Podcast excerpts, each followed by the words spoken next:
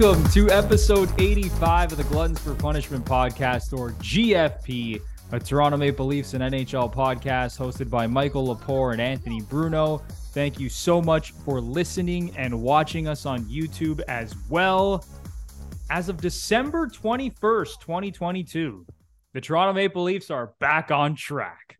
Let's go. They had a little bit of a stumble going through a two game losing streak, and people started to panic a little bit, but they followed that Mhm. up with a dominant 4 1 win over the Tampa Bay Lightning. We have a lot to get into in this episode. We are going to give you our thoughts and opinions on what's gone down with this hockey team over the last week or so. Like I said, the two game losing streak, the big win over Tampa, the Denis Malgin Dryden Hunt trade. Ooh. There's a lot to get into here. And we are also going to discuss the reports that the NHL is looking at expanding to an 84 game season. And then we are also going to give our thoughts on which team in Canada has been the most disappointing team in the NHL this season. So I promise Haha. you want to stay tuned until the very end. But before we get into all that, it is time to officially welcome in my partner in crime, Mr. Michael Lepore. How you doing, man? Anthony Bruno, the last show before Christmas. So I'm in a great mood. Don't we all just love it? Shoveling the driveway and the cold and all that fun stuff. Cramped up malls, people bumping into you. Christmas is the best. It's the best, but no reason not to have a smile on your face. Episode 85 of the Gluttons for Punishment podcast. Shout out goes to, I'd say maybe the hardest in the history of the Toronto Maple Leafs, the player with the hardest name to pronounce. Semyon Der-Arguchintsev, who got called up to the Leafs this year, Russian center, uh, spent some time with the Peterborough Petes, and now he's doing well with the Marlies. Not the biggest guy in the world, but he's got a little uh, little jump to him, so I like it. Hopefully, we'll see him with the Leafs sometime soon. But yeah, episode 85, Semyon Der-Arguchintsev, the only player in the history of the Leafs to rock the number 85.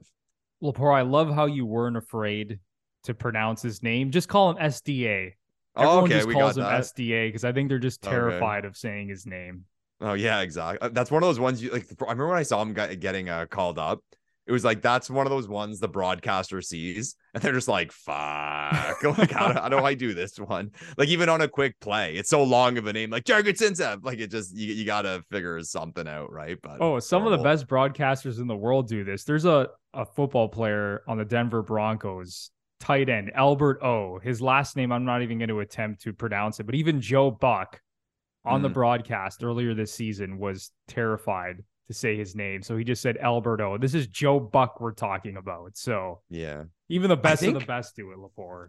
I think like we're going down a separate path now, but I think being a play-by-play guy is such like an underrated, difficult thing to do. Like I don't think people understand how difficult it is, like how fast and how good these guys are. I saw this story once on the guys preparing for NCAA March Madness, and like they don't know any of the players.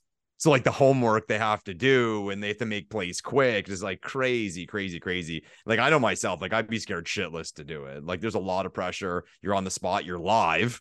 So there's there's no margin for error. And yeah, man, like I those guys don't get the respect they deserve, in my opinion. Oh, Lepore, it's so tough, man. I've done play by play. I was gonna I was I was gonna ask you if, if you've ever done it. Yeah, I I used to do it for Rogers TV like 10 years ago when I first started in the industry. Okay. And they used to throw me into the fire, man. I used to do play by play for hockey, basketball, football, soccer. A lot of the times I would get the team list literally like 15 minutes before the game. awesome. And I remember one time actually, now we're just we're going off on a tangent here, but I did play by play for a soccer game. One of the teams was wearing pennies. I couldn't even see their jersey. So I don't know who the hell was who. So they they just man, they throw you into the fire doing play by play. that's the uh th- that's the big Rogers league. TV. That's the big leagues, eh, Bruno? You got tossed into there. They're wearing it's pennies. just it's wild, man. I had no idea who was who. The pennies are obviously blocking their jersey numbers. It was a it was a shit show, but honestly, I, I think I handled it pretty well. But yeah, man, you said it. It's it's a different beast, man. I don't think people realize how tough it is to do play by play. Yeah, I was talking to one guy who runs like the local stuff here in Ottawa, and he was saying he gets all these kids come in, and this what makes it even harder. It's hard to get practice because these kids come in and they're like, "Oh, I want to do play by play," And he's sitting there. He's like, "Well, I'm not going to give you the Senators, obviously." And then even one step down, he's like, "We do the 67s game. That's still OHL. Like you still have to be really good to, to be, to be oh yeah and like what hockey. i used to do I, I started doing high school games yeah. some college and university games that it's tough. They don't just say hey here you go you're doing the leaf game tonight. Like that's and how, how do you get works. and how do you get noticed too right? Like i mean you know guys like you send in reels stuff like that you hustle but if you're just doing high school stuff and occasional like um like university things it's tough. It's, t- tough, t- tough industry man. that's why you do a podcast Exactly. Exactly. That's why we chose the podcasting. Exactly. Play by play is a different beast, man. I'm telling you, it's it's really really tough. But shout out to all the guys out there, all the men and women who who do play by play, because I know how difficult it is, and it's a grind. And you know, you gotta you gotta just keep working at your craft. But anyway, Lepore, let's get right into this podcast. After we went off on a crazy tangent there, as I mentioned off the top, the Leafs had a little two game losing streak. It was the first time this season that they lost back to back games in regulation, falling 3 1 to the New York Rangers and then an ugly 5 2 loss to the Washington Capitals, both games on the road. You knew they were going to come back down to earth a little bit after they were the hottest team in the NHL for like three weeks. But it was it's still you know it was sad man. Marner's point streak came Aww. to an end. His 23 game point streak. Michael bunting was riding a 10 game point streak which kind of was flying under the radar. That came to an end. So what are your thoughts on some of the things we saw during that little two game losing streak?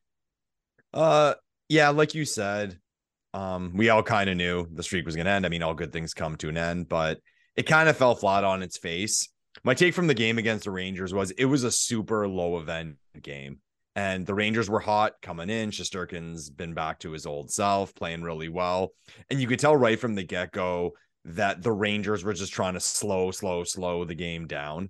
And it was a two to one loss, correct? That's that's how it ended. ended? Three one. Three Jimmy one. Vesey scored two. Goals. right. One was an empty netter. Of so course, it was essentially yeah. a two one game. Yeah, so you could tell that was a plan for the Rangers all along. And the Leafs had chances. Marner had a few chances, and it would have extended his point streak. But just kind of one of those games. You're on the road, MSG against the hot team. Like I said, low event game. They played pretty well. They just lost. I mean, that's sports.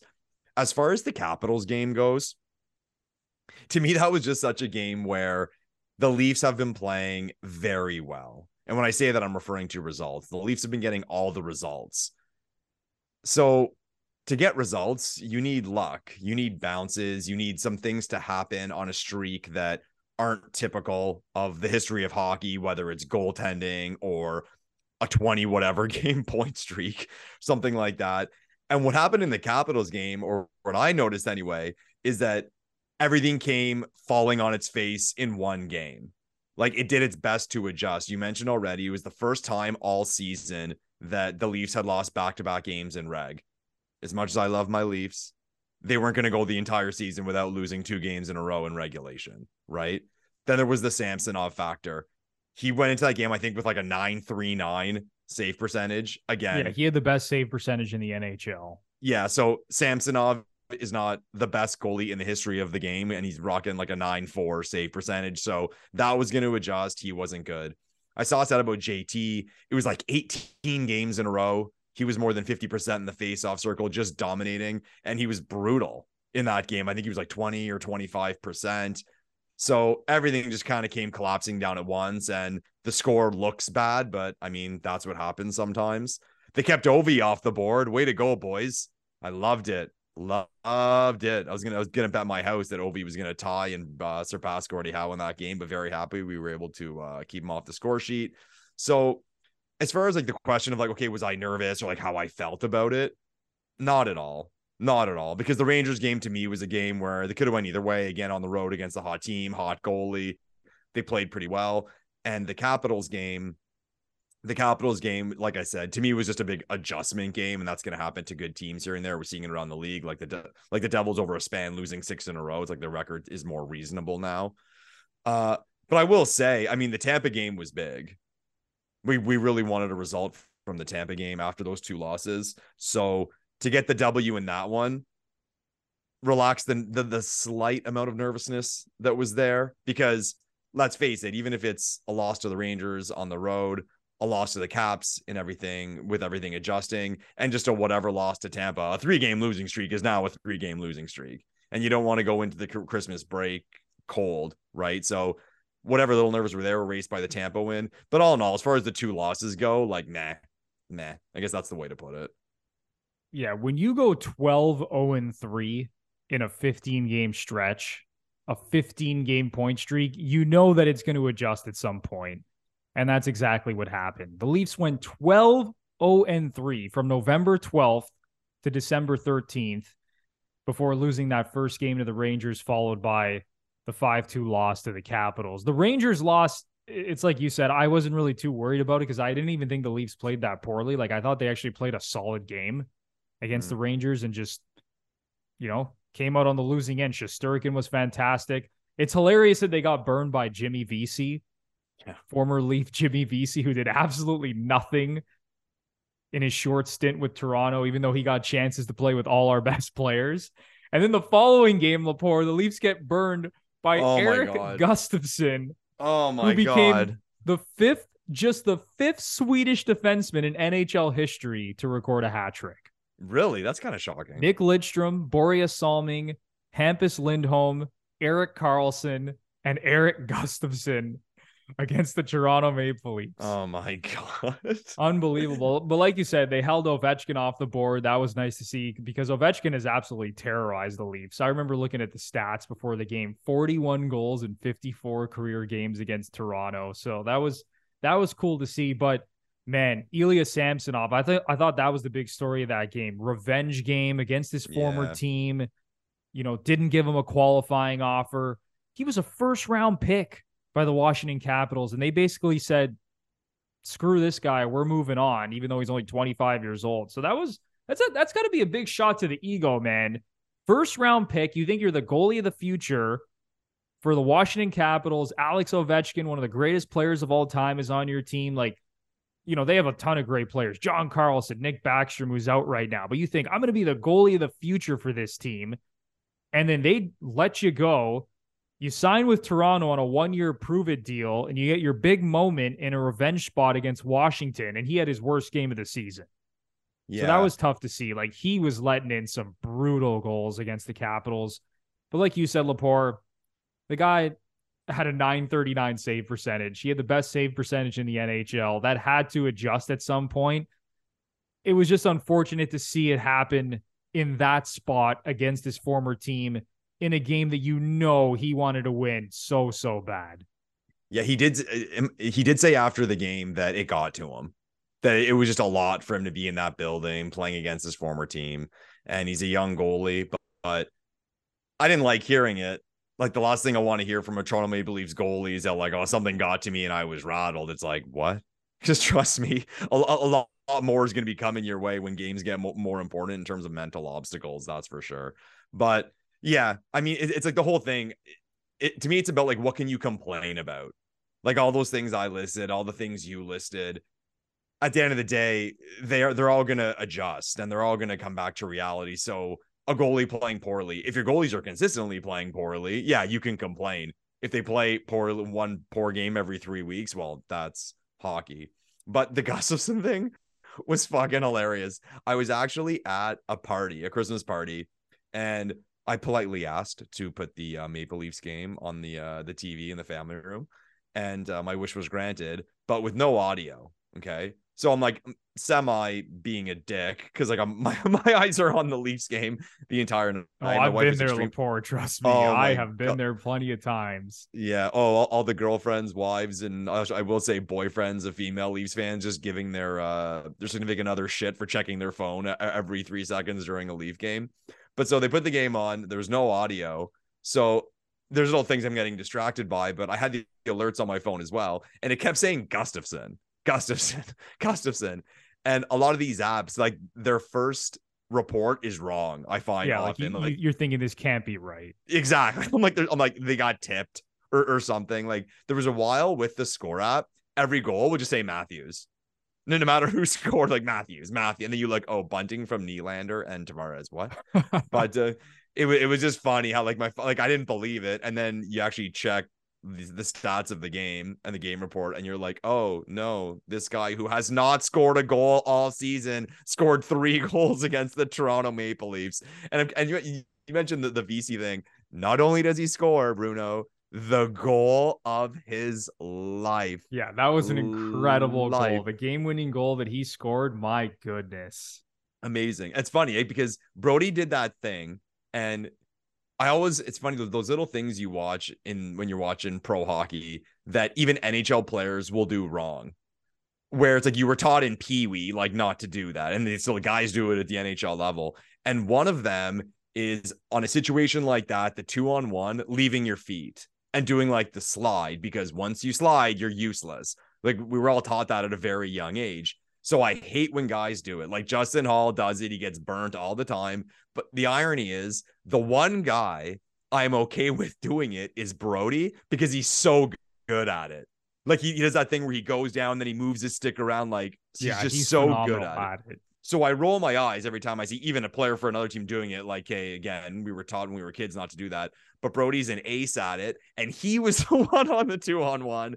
So I'm like, oh, okay. And then Vesey just absolutely destroys him and goes a roof job against his former team. But g- good for Jimmy. I'm very, very, very happy for him that he got yeah, a smile on his the face. The most Leafs thing ever, getting burned by Jimmy Vesey and Erik Gustafsson in back-to-back games. Beautiful. It's a beautiful thing.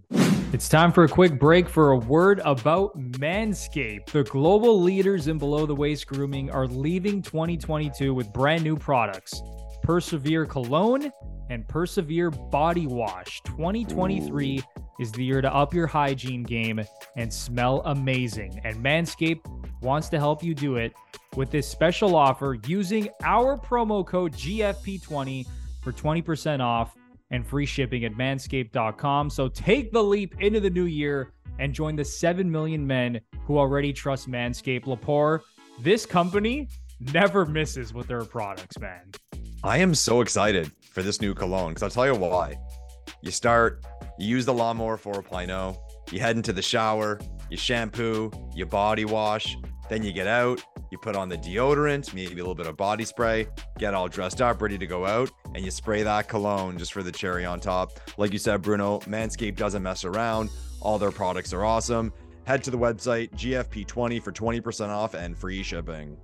Manscaped never misses, man. The Lawnmower 4.0, the Weed Whacker, the new cologne and body wash. Just when you think that maybe they're going to slow down and they kind of have their, you know, their set products out there, they come up with something new and it always ends up being amazing. So, yeah. Manscaped, keep doing what you do because you make men around the world look good, feel good, and play good. So once again, get 20% off and free shipping using our promo code GFP20 at manscaped.com. That is GFP20. Go to manscaped.com for 20% off and free shipping. True Classic tees are a gift for you and a great present for any guy in your life. True Classic is on a mission to maximize men's confidence by making them look good. Trust me when I say this is a gift the ladies will appreciate too. True Classic has already helped over 2 million men look great in their tees, and now you can save big while you do so. Get 25% off True Classic using our promo code GFP or head down to the description of this video and use our exclusive link trueclassictees.com forward slash GFP. And the discount doesn't stop there. You'll save even more during their site wide sale. Lepore, I love these t shirts. Bruno, I am one of those people who it doesn't matter how many push ups I do, how much I do on the bench press. I don't gain any size. We're not all fortunate like Mr. Anthony Bruno to be born an absolute Adonis. So some of us need help. But since trying on these true classic tees, I fear no more because I look great. I'm not going to go as far as say I look jacked because now we're going overboard because I'm really skinny. But I got to say it does help a little, a little bit. So, gentlemen, take all the help you can get. Go to trueclassictees.com, grab a few of these things. Even if you want to buy uh, a small amount of them just to try them out, you will not be disappointed. They will be your new go to t shirt. These t shirts are the best. They fit so well, like nice and snug in the upper body, on the arms and the shoulders, but then as you kind of go down, it's it's not tight around your midsection. So it doesn't matter which body type you have, all right? Whether it's a dad bod, whether you have a more athletic physique, whether you're more on the skinny side, you can find a t shirt here that is going to work for you. And that's why I love this company. So get 25% off at trueclassictees.com forward slash GFP. Free shipping is included on purchases over $100. That's 25% off at trueclassictees.com using the promo code GFP. Fellas, are you looking for a new watch that you don't have to spend an arm and a leg on? Well, say hello to our friends at Vincero. If you aren't familiar with Vincero yet, they make exceptionally crafted and stylish watches at affordable prices. Other premium handcrafted watches don't fit the everyday person's budget. You can finally own a high quality and lasting timepiece without going broke. So if you're looking for the perfect holiday gift to help elevate your style or someone you love, get 20% off and free shipping with our promo code GFP or use the exclusive link in the description of this video, vincerocollective.com forward slash GFP. Lepore, these watches are so sick. Bruno, like, look at this watch. Guys, like, look at this watch. You can wear this with your jeans and a t-shirt. You can wear this watch with your tuxedo. And that's what I love about the Vincero products. You go through them, you can dress them up, you can dress them down. They're versatile. And as Bruno said, they don't break the bank. So if you want something that's high quality for not a high-end price, hit up Vincero, everyone. These watches are just so nice. The quality is off the charts. The look is amazing. Clean, this is the man. Altitude. Lepore's rocking the Kairos. Just phenomenal watches. Absolutely love these from Vincero. So don't wait, or it's going to be too late. Get 20% off and free shipping with our exclusive link, vincerocollective.com forward slash GFP. Just go to the website and use the promo code GFP for 20% off and free shipping. I promise you, you won't be disappointed. If you like to bet on sports, you absolutely need BetStamp, the best app to help you become a more profitable sports bettor. So go download BetStamp immediately and use our referral code GFP. The main reason you need it is for line shopping. BetStamp allows you to line shop for the most valuable odds on each wager and therefore maximize your potential profit as a bettor. So if you're betting on the Toronto Maple Leafs, you can't just go to one sports book. You got to look across the board to see who's offering you the most value, whether that's on the money line or the puck line. And also the importance of having multiple sports books because if you have multiple sports books, you're able to access the best prices and BetStamp, as I alluded to, streamlines this process for users. Lepore, BetStamp is such a good tool for sports bettors. Guys, as Bruno and I have said on the pod, there's been a lot of unpredictability in the National Hockey League this year. Good teams are losing, bad teams are winning. So it's hard. It is hard to bet. It is hard to be a successful better. So why not take advantage of the help you can line shop with BetStamp? And one other thing that BetStamp does that's fantastic is that it allows you to connect with all the major sports books Right. and it allows you to link your account so your wagers from all those sports books automatically sync right into the app. so, So, download the app and use our referral code GFP. I will have it linked down in the description. BetStamp is the way to go if you're a sports better and you actually want to make some money betting on sports. Well, Lepore, the Leafs followed up those two losses with arguably their most dominant win of the season yeah. against the Tampa Bay Lightning. They outshoot the Lightning 40 to 19. They were outshooting Tampa 29 to 8 after Mhm. two periods. Like it was a complete beatdown. They ended up winning the game 4 to 1. A huge statement game for the Leafs. Tampa came in riding a 5-game winning streak, creeping up in the Atlantic Division standings. And isn't it funny how once again after all the takes in the offseason that it's Boston, Toronto and Tampa, top 3 in the Atlantic when Yeah. everyone thought maybe just maybe the Ottawa Senators would creep in there or Detroit, Detroit would yeah. take a step up, mm. and Detroit has been better. But my goodness, it's just the same three teams year after year after year. And they're arguably three of the top five teams in the NHL right now. But huge win for the Toronto Maple Leafs, just dominant, you know, winning puck battles. the shot attempts, the scoring chances. Like the Leafs were just so good in this game. I was I was very impressed, Lepore, across the board from this hockey team. And if they can continue playing like this against the top teams, because listen, the Leafs, they show up against the top teams, man. Yeah. Yeah. Like they've already beaten Dallas this year. They've beaten New Jersey. They've beaten Boston. They've beaten Tampa. Yeah. They've beaten some really good teams this year. They've beaten Carolina. So just another notch on the belt. And I know it's the regular season, but it was really good to see. Yeah. I'll say it, man. Watching that game, comment down below what everyone else thinks about this and uh, like what you guys saw. But I think that was Bunting's best game as a Maple Leaf. Like he scored that sick goal. I thought he was just distributing the puck well, and that's not really something he's known for. He put Matthews in on that chance, and he was everywhere. He was laying hits. He was getting in people's faces. There was that thing after Marner, after Nylander. You know what's funny, eh? When Marner got hit from behind at the end of the second period and all that melee started, it took away from the whole Nylander just bailing and like being on a comedy reel for the next couple weeks. He's bailed behind the net, but he got in. He got involved in that. It was awesome. It was awesome to see. You see him chirping. He's got the blood on his face. Is why Bunce is there, and that's why his teammates love him, and that's why the fans love him. But as far as the performance goes, there's not much to say in the way that yeah, solid win, outchance the opponent I mean, Murray made actually Murray made a big save when it was 0-0. Like the Leafs were dominating play, and Murray made that one save in close. The one goal Tampa got came off a face off, kind of like a bang bang play. Not much you can do about that one. It's how the puck goes sometimes. But one thing I will say, and you've touched it, touched on it before, Bruno, is all those chances, all that puck possession, moving the puck well, feet moving, but they only scored two goals, and one was five on five. So I'd like I'd like to see better than that. When you're dominating an op- opponent like that, I want to see more than a single 5 on 5 goal. Right? Cuz they're going to have to be better than that. And we're kind of waiting for this offense to explode. In goals for, they're at a spot where not a lot of Leafs fans think they should be. We expect them to be much higher with all the talent on this team and what we pay the big boys.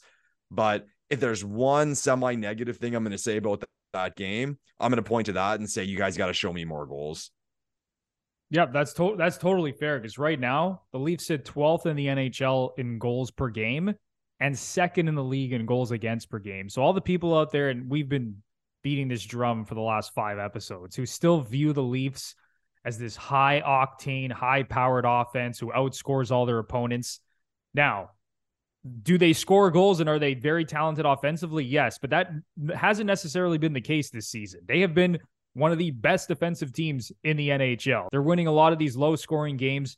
Even if you want to look at some of the advanced numbers, expected goals against per 60 minutes, the Leafs are seventh in the NHL. So this has been a very tight knit defensive team that's playing an amazingly well structured game right now, and they're not going out there beating teams seven to four and six five and five two. Like that's just not happening. But anyway, I I agree with you, Lepore. Like I I was getting a little nervous when Tampa made the score two to one, and you're thinking, here we go again. The Leafs have dominated this entire game, and this is the Tampa Bay Lightning. They get a goal. If they score the next goal, we're probably headed to overtime, and the Leafs might lose a game that they absolutely deserve to win. Yeah. And that's that's the shit I don't want to see, especially come playoff time.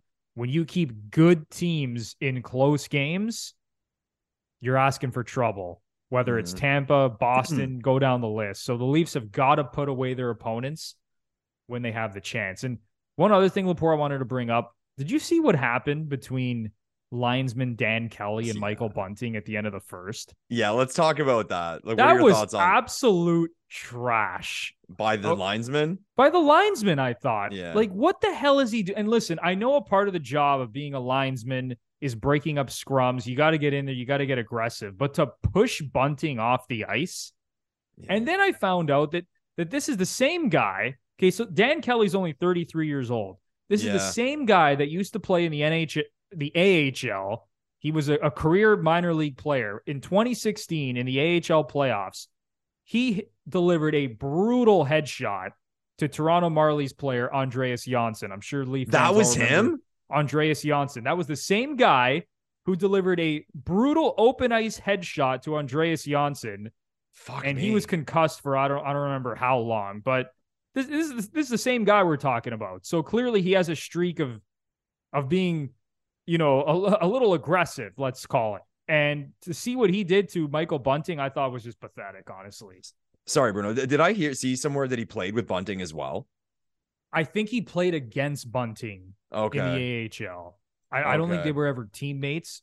He he Mm. spent the majority of his career with the Albany Devils. Okay. Um, but yeah, it's the same guy, 33 years old, like you know, really young linesman, right? You don't see a Mhm. lot of guys that young who are refing games or linesmen in the NHL, but clearly that guy has a lot to learn because I thought that was completely crossing the line what he did to Bunting. That's funny because like I I totally remember that uh that hit on Johnsson and like Leafs fans everywhere freaking out because he was our golden boy at the time. But yeah, see, I'm not gonna disagree with you, but I'll tell you what I saw. So you see it the first time, okay, and you see Bunting kind of fall back and he's got his hands on him, and you were like, holy shit, man, like relax. Like you can't do that. And I, I know it's not the same thing, but like can you imagine a player did that to a ref and not and people know what I mean by that, but it just seemed like overly aggressive. But then when I saw it again, it almost looked, and maybe I'm wrong, maybe I gotta watch it a third time. It almost looked like he put his hands on him. And because Bunting was going from ice to like the rubber or whatever come out, he kind of lost his balance. So I think it may have looked a lot worse than it actually did.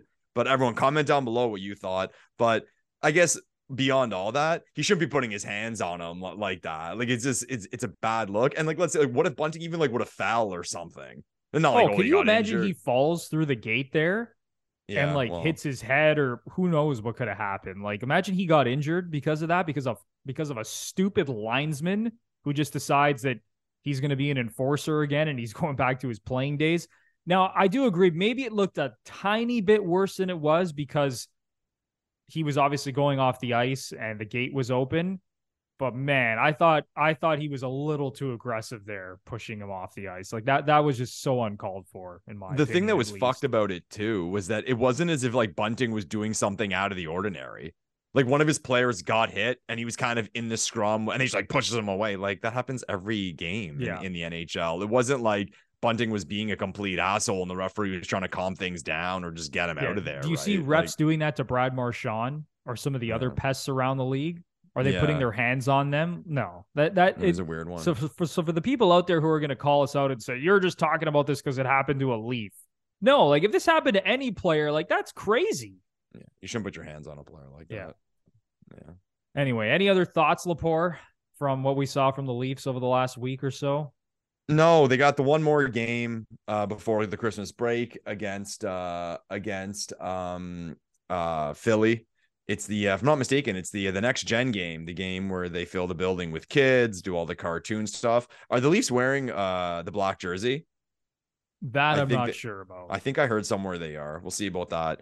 But usually it's a fun game to watch. Knock on wood. You usually the Leafs win that game and don't let 18,000 children down.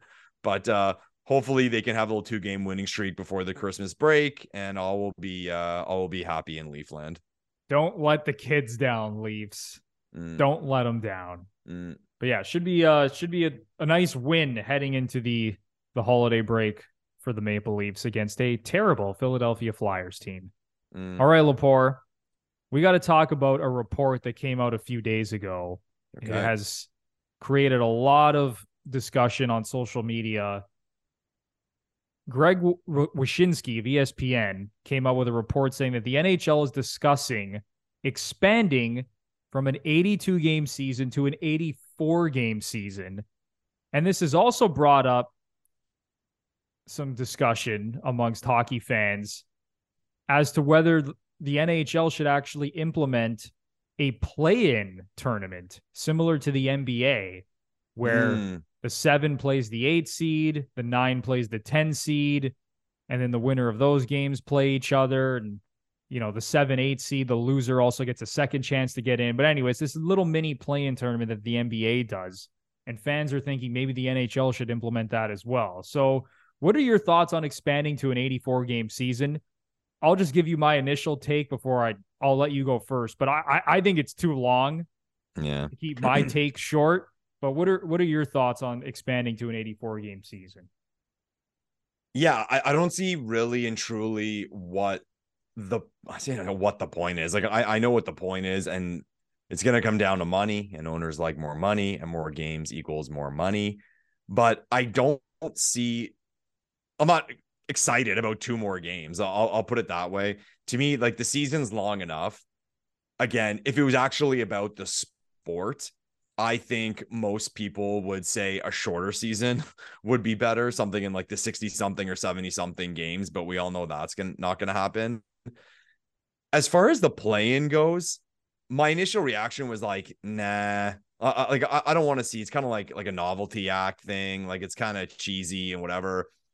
And again, it kind of takes away from the the regular season. You play 82 games.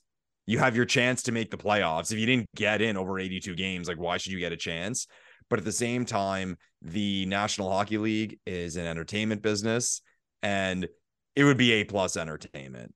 We'd all be glued to our seats. We'd all be watching, like we, we wouldn't miss one. I mean, you're watching game sevens essentially. So that I can get a little more on board with because the excitement that would be created. But just making an 84 game sked for the purpose of making an 84 game sked, I'm not really into it. Yeah, I think it's too long. Like that was my initial take when I saw the report. Like I think the NHL should be slashing games from the schedule, not adding games to the schedule. Like I think an 82 game season is too long. Yeah. Like quite frankly, I think it should be 76 games, something in the 70 range you know, I, I have the same thoughts when it comes to Major League Baseball. Like, I think 162 games is way too long. Same thing in the NBA. I think 82 games is too too many games in the NBA. Like, okay. so when I see these reports of any league wanting to expand the regular season, like, give it a rest, man. And I get it. More revenue, more games. Like, it, it makes total sense from a business perspective. But my goodness, we're already playing too many games as is. So to add two more games to the schedule, and in the report, teams were saying that they were a little bit upset that there was an uneven number of games against division rivals. Yeah. Because within your division, you're either playing your division rival three or four times. Yeah, so, for example, if you're the Leafs, yeah. you know, it's not fair if you have to play Tampa and Boston four times, but you only get to play the Habs and Red Wings three times. Mm-hmm. Just to bring up an example. I'm not saying the Leafs are the ones who complained about this, but that's just an example for you, right? And and I think that's that's totally fair. Like, you know, some teams are getting shafted playing the two best teams in their division more times than the bottom teams in their division. But anyway, I think it's too many games. As for the play-in tournament, I think that would be really interesting, but I think it works more in the NBA because the NBA is more of like a stars and scrubs league where you have like the two or three best teams in each conference, and then everyone else is just honestly not very good. And I know you mm. can kind of make that argument in the NHL to a certain extent, but I just think there's more parity in the NHL. And I think there's always more of an opportunity for those lower seeds to beat the higher seeds in a seven game series. So that's why I, I don't want to see the play in tournament in the National Hockey League. As exciting as it might be, I think it's more exciting to actually watch like a wild card team try to take out one of the top teams in the conference because I think it's always in play in the NHL just based on on the parity and just honestly based on the nature of hockey itself how one bounce here one bounce there can change an entire game or an entire series on its head. Yeah. I I I hear both both arguments and like I respect both arguments of it the playing thing to me, like, well, you mentioned like the expanded schedule, so you didn't like it in the NFL either, adding the game. Yeah, even the NFL, like the seven, I, I don't, I don't think seventeen game, I don't like it, and I get it. Obviously, it's it's just pure business, but I think it's too many games as well. Yeah, I don't know. I, I think there's a lot of things I think that are inevitable, like not just in the National Hockey League, uh, but in all sports, like further expansion. People may think I'm crazy, but I think all the leagues are going to see teams all over the world at some point. Like I think Stockholm will have a hockey team. I think London will have a hockey team. And I'm saying I'm not saying in 10 years, 20 years, 30 years. I'm just saying I think we'll get there eventually. And these topics regarding the season itself, I think kind of fall in the same boat. I think they're kind of inevitable. The owners are going to want more games. Something like a plan is going to drive revenue. Everyone's going to be watching. Think of it, man. Think of it if you're a team if you're a team, let's say that you're a middle market team and you're fighting for a playoff spot, you're not a team that sells out every single game. You get a play in game, a play in game. Like, like I'll, I'll say it as someone from Ottawa. So the Senators had their summer, they signed all their big names. Like, let's say right now, I mean, they're kind of behind the eight ball a little bit, but let's say they go on a run and they get into that spot where they they can have a chance those games, like everyone's dialed in, man. Like everyone in this city would be going crazy. And then if I guess if they were at the higher part of the play in and they have those games at home, that's a big ticket. Like I mean, I would probably go just just for the the excitement of it, right? Not even cheering for a team, just like I want to be there to see this shit show. So I think they're inevitable. Like I, I think I think it's gonna happen. I, I really and truly do. And I guess uh, as far as percentage goes, there's more teams now. Like we're at we're at a point where, and people can debate this one, but we're at a point now. Okay, so 32 teams, half the teams in the league make the playoffs. You go back to when I was a kid, tw- there's only 21 teams in the NHL. So you had to be bad to, to, to, miss the playoffs. And then it gradually got like the number got bigger, bigger, and bigger of teams. So then the percentage of teams that made the playoffs got lower.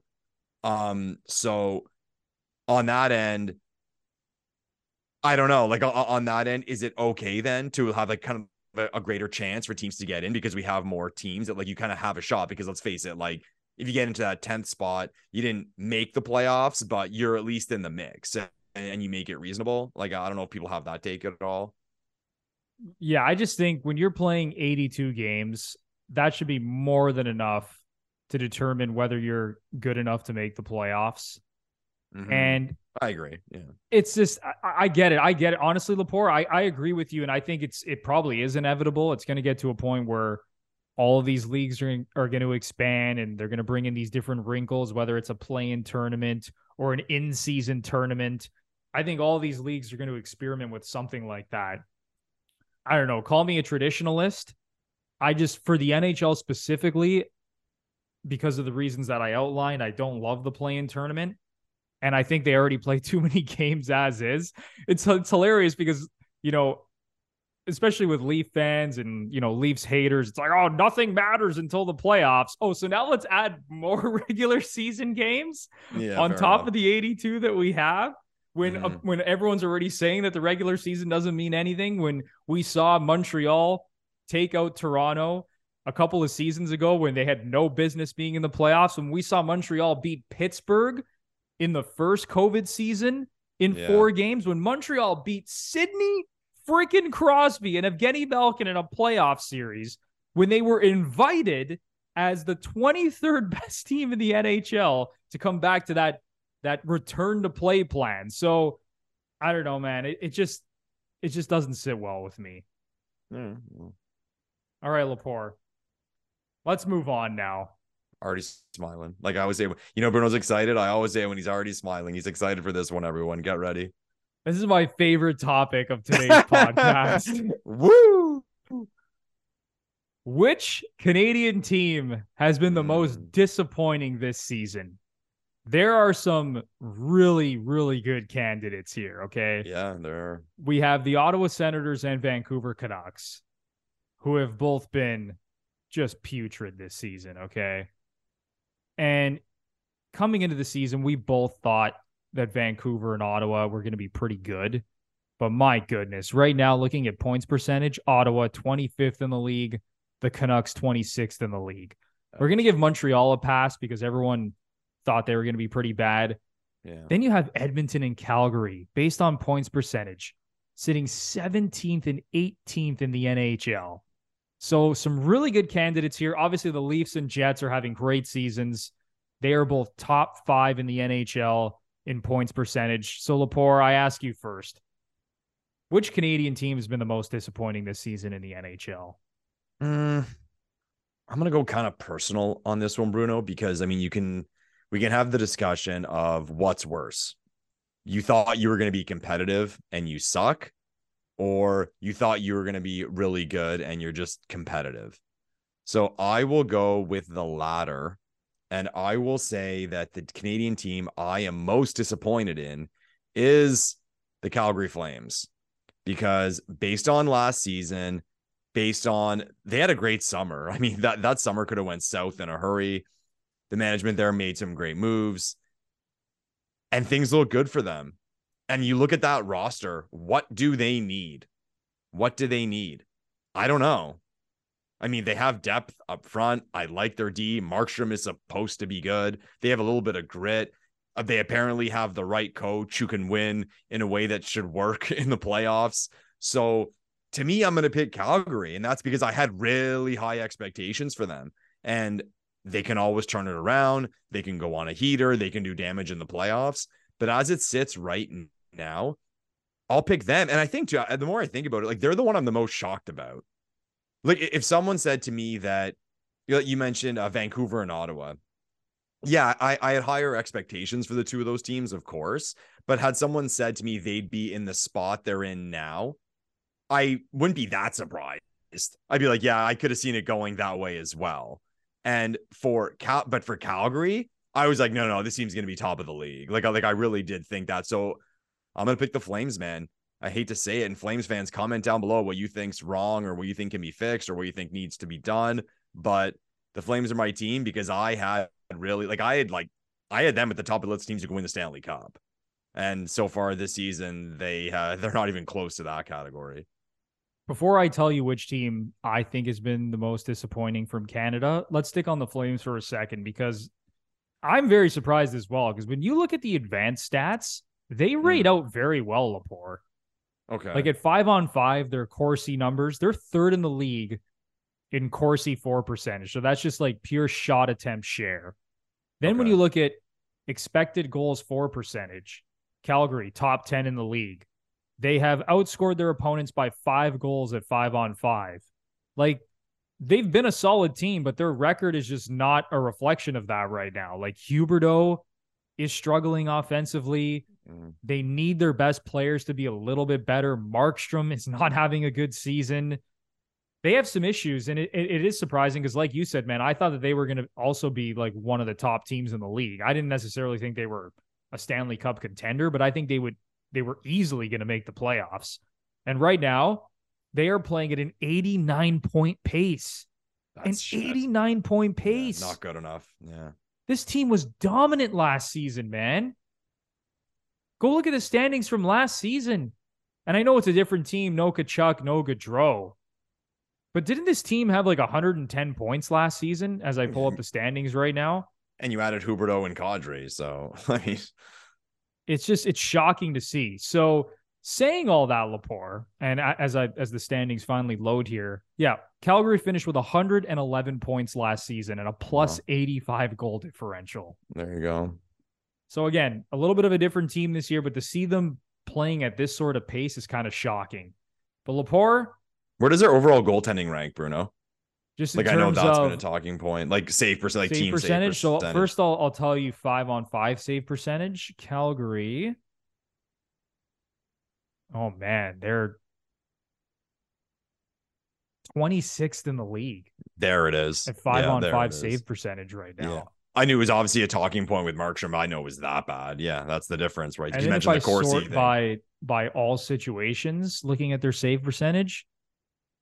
Yeah, it's, it's a little bit better. It's like base, you know, I don't have the exact. It looks like it's around 23rd in the league. Mm-hmm. So it's a little bit better in all situations, but yeah, they are not getting good goaltending.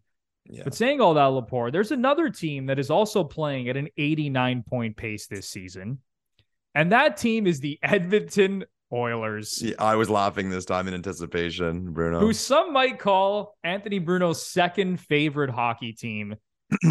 this team. Every, everybody, sorry, I'm going to go get a snack. I'll be back in about 20 minutes when Bruno goes on his rant about the Edmonton Oilers. So obviously, Vancouver and Ottawa are worse than Edmonton right now, just in terms of what their record is. But as you all might know, I said that Ottawa was the most overrated team in the NHL heading into the season, and they have proven me 100% correct because they stink oh. right now. So I wasn't expecting much from the Ottawa Senators, but my goodness, this Oilers team to also be playing at an 89 point pace. And Lepore, we were talking about this a little bit before we started the podcast. Edmonton at five on five. It's shocking, man. Not Mhm. only have they been outscored as a team at five on five, but you look at their best players. Like this is almost this is almost stunning to look at. Connor McDavid, Darnell Nurse, Zach Hyman, Leon Draisaitl, Ryan Nugent Hopkins. Those guys, when they are on the ice individually, have all the team has been outscored at five on five with each of those guys on the ice this season. Like, how is that even possible? Connor McDavid, when he's been on the ice at five on five, the Oilers have been outscored 26 25 this season. insane. Yeah. With saw on the ice at five on five, the Oilers have been outscored 32 28. With Hyman on the ice, they've been outscored by a goal. Same with Darnell Nurse. Like, what the hell is going on in Edmonton? I understand Jack Campbell has been a disaster, and defensively, they are not very good. But for a team that made it to the conference finals last season, which I thought was a fraudulent team that ended up getting swept by the Colorado Avalanche, to see them playing at an 89 point pace this season is stunning. And Yeah. I, I've, I've beaten a dead horse with this team. When you have Leon Draisaitl and Connor McDavid on your team, two of the best players in the world, like this just can't be happening, man. And I don't put it on McDavid and Draisaitl. I put this on Ken Holland. Build a better team around these guys. It's as simple as that. You signed Jack Campbell to a $5 million contract over five years, and now he's a $5 million backup. You still have holes defensively. You still have holes in your forward group, specifically in the bottom six where the scoring is just non existent. If this team's power play wasn't as elite as it is, this team would be a mess, man. So Yeah. for me, it's the Edmonton Oilers. They've easily been the most disappointing team of all the Canadian teams this season. I'll ask you. So two of the teams we had on the list, uh, Ottawa and Calgary. Sorry, Ottawa and uh, Edmonton. Ottawa lost uh, their number one center in Josh Norris. Edmonton lost Evander Kane. Now teams go through injuries. I mean, people say, "Oh, it doesn't matter. You pull through." Sometimes it affects you more than it affects other teams. Which injury do you think is the most significant to their team? Like, which injury is costing the team more points? Honestly, man, I think it's pretty equal because Josh Norris is Ottawa's number one center, and that's obviously incredibly important. But when you look at Evander Kane, man, I think he really unlocked that team offensively last season and gave them another element because we know what McDavid and Draisaitl are going to do, and Hyman and Nugent Hopkins are having good seasons. But man, Evander Kane, a guy that can pot 30 to 40 goals, who plays physical, like who's who's good in all situations. That's a big loss for Edmonton, man. Right? I, honestly, if I had to pick, hmm, I, I'd still, you know what? I'll say that the Evander Kane loss is a little bit more significant than the Norris Yeah. loss, and you could disagree with me if you want. Yeah, I, I think what's happened, and I'm sure a lot of Sens fans have been screaming that this year, is that not that like, oh my god, we've been devastated by injuries, but it always seems like fuck, there's something. And like I think even the biggest Sens fans in the world would agree that they needed a lot to go right this year for the, season to be successful. And like Zub's been hurt twice. Like Chabot got hurt. I heard even there's rumor going on that he was really sick to start the season. Now then Norris has gone essentially for months and months. Stützle, there was that injury. I think he's week to week with the shoulder. Like all these little things have kind of piled up for them. So I, I think a lot of Sens fans are pointing to that. But the Evander Kane one, like I think I would agree, man. Like, I, I think Evander Kane will pop that team. So like uh, on one end, like we're shitting on the the Oilers for saying like you know they they've, they've been really disappointing, but at the same time, I mean, this injury has cost them. But then then you can counter that argument saying, well, if your depth was better, it wouldn't be affecting you as much.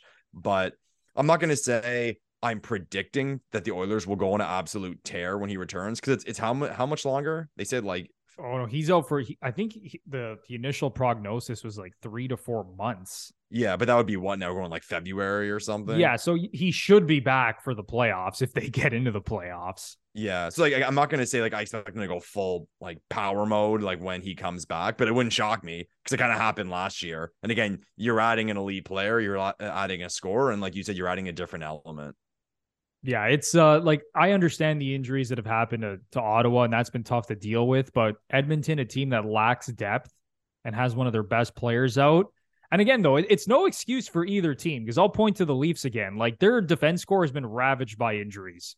Like now Rasmus Sandin is out, Mm. Rielly's out, Brodie's been out, Muzzin might never play again.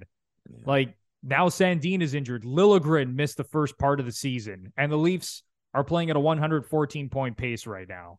They're riding their four string goalie. Yeah.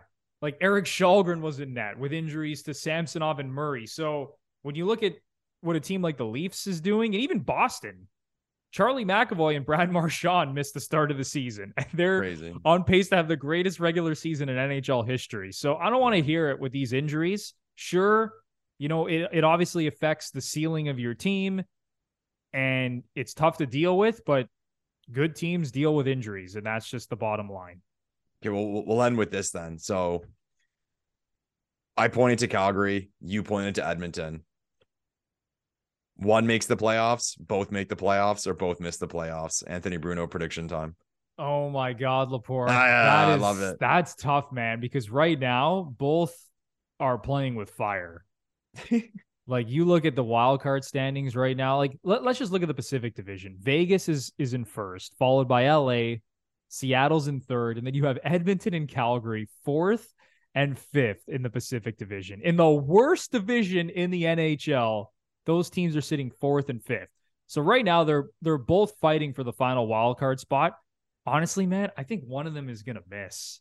One of them's gonna miss. I think one of them is gonna miss. And if I had to pick the team that's gonna miss, I'll say it's You're thinking about it. Yeah, okay. I, I would say Calgary's gonna miss just because I have that much faith in McDavid and Draisaitl. Like if they have to go out there and win game seven four, they can probably do it. So I think they have a little bit more firepower. I think Calgary's like a more complete team, but Edmonton has the better high end talent. So I'll say that one of them gets in, and I'm gonna say it will be Edmonton, but my goodness, man, they are both playing with fire right now.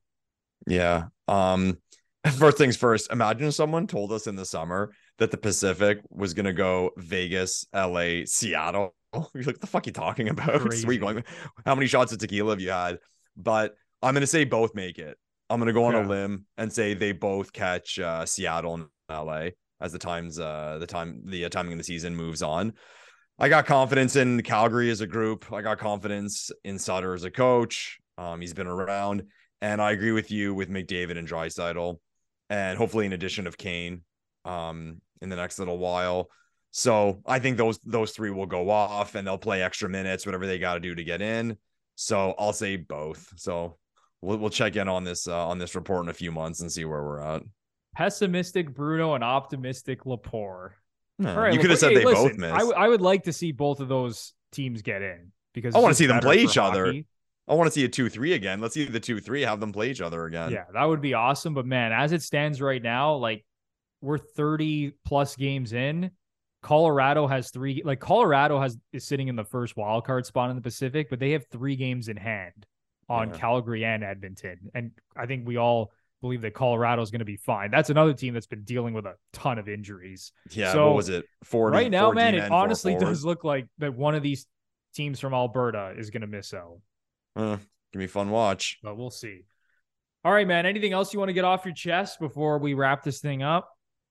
Mm, think I'm good, man. One more game before Christmas. Like I said, uh, Leafs, please do your very best to give these uh, 18,000 children a good time and uh, a Merry Christmas with uh, with a Leafs win. Afternoon game.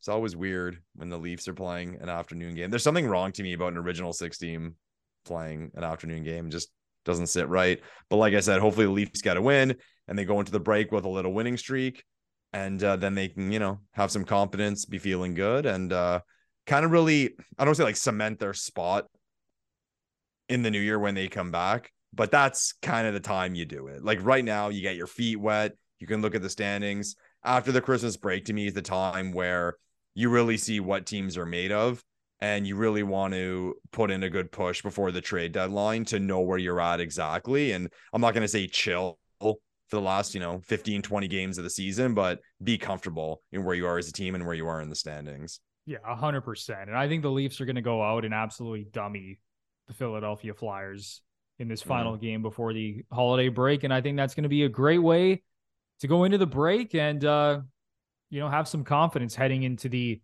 I guess, the unofficial second half of the season. All right. That is going to do it for episode 85 of the Gluttons for Punishment podcast or GFP. a Toronto Maple Leafs and NHL podcast hosted by Michael Lepore and Anthony Bruno. Once again, if you are a new listener, longtime listener, you really enjoy the show, please give us a five star rating on either Apple or Spotify, whatever you use.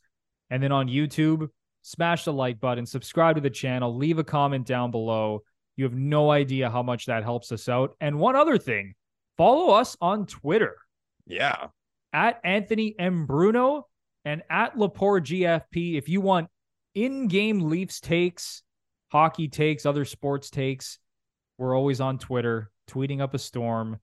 And uh, yeah, you can go follow us on there as well. We would really appreciate that. All right, everybody. That is going to do it for episode 85. And we will see you in the next one. Thanks, everyone.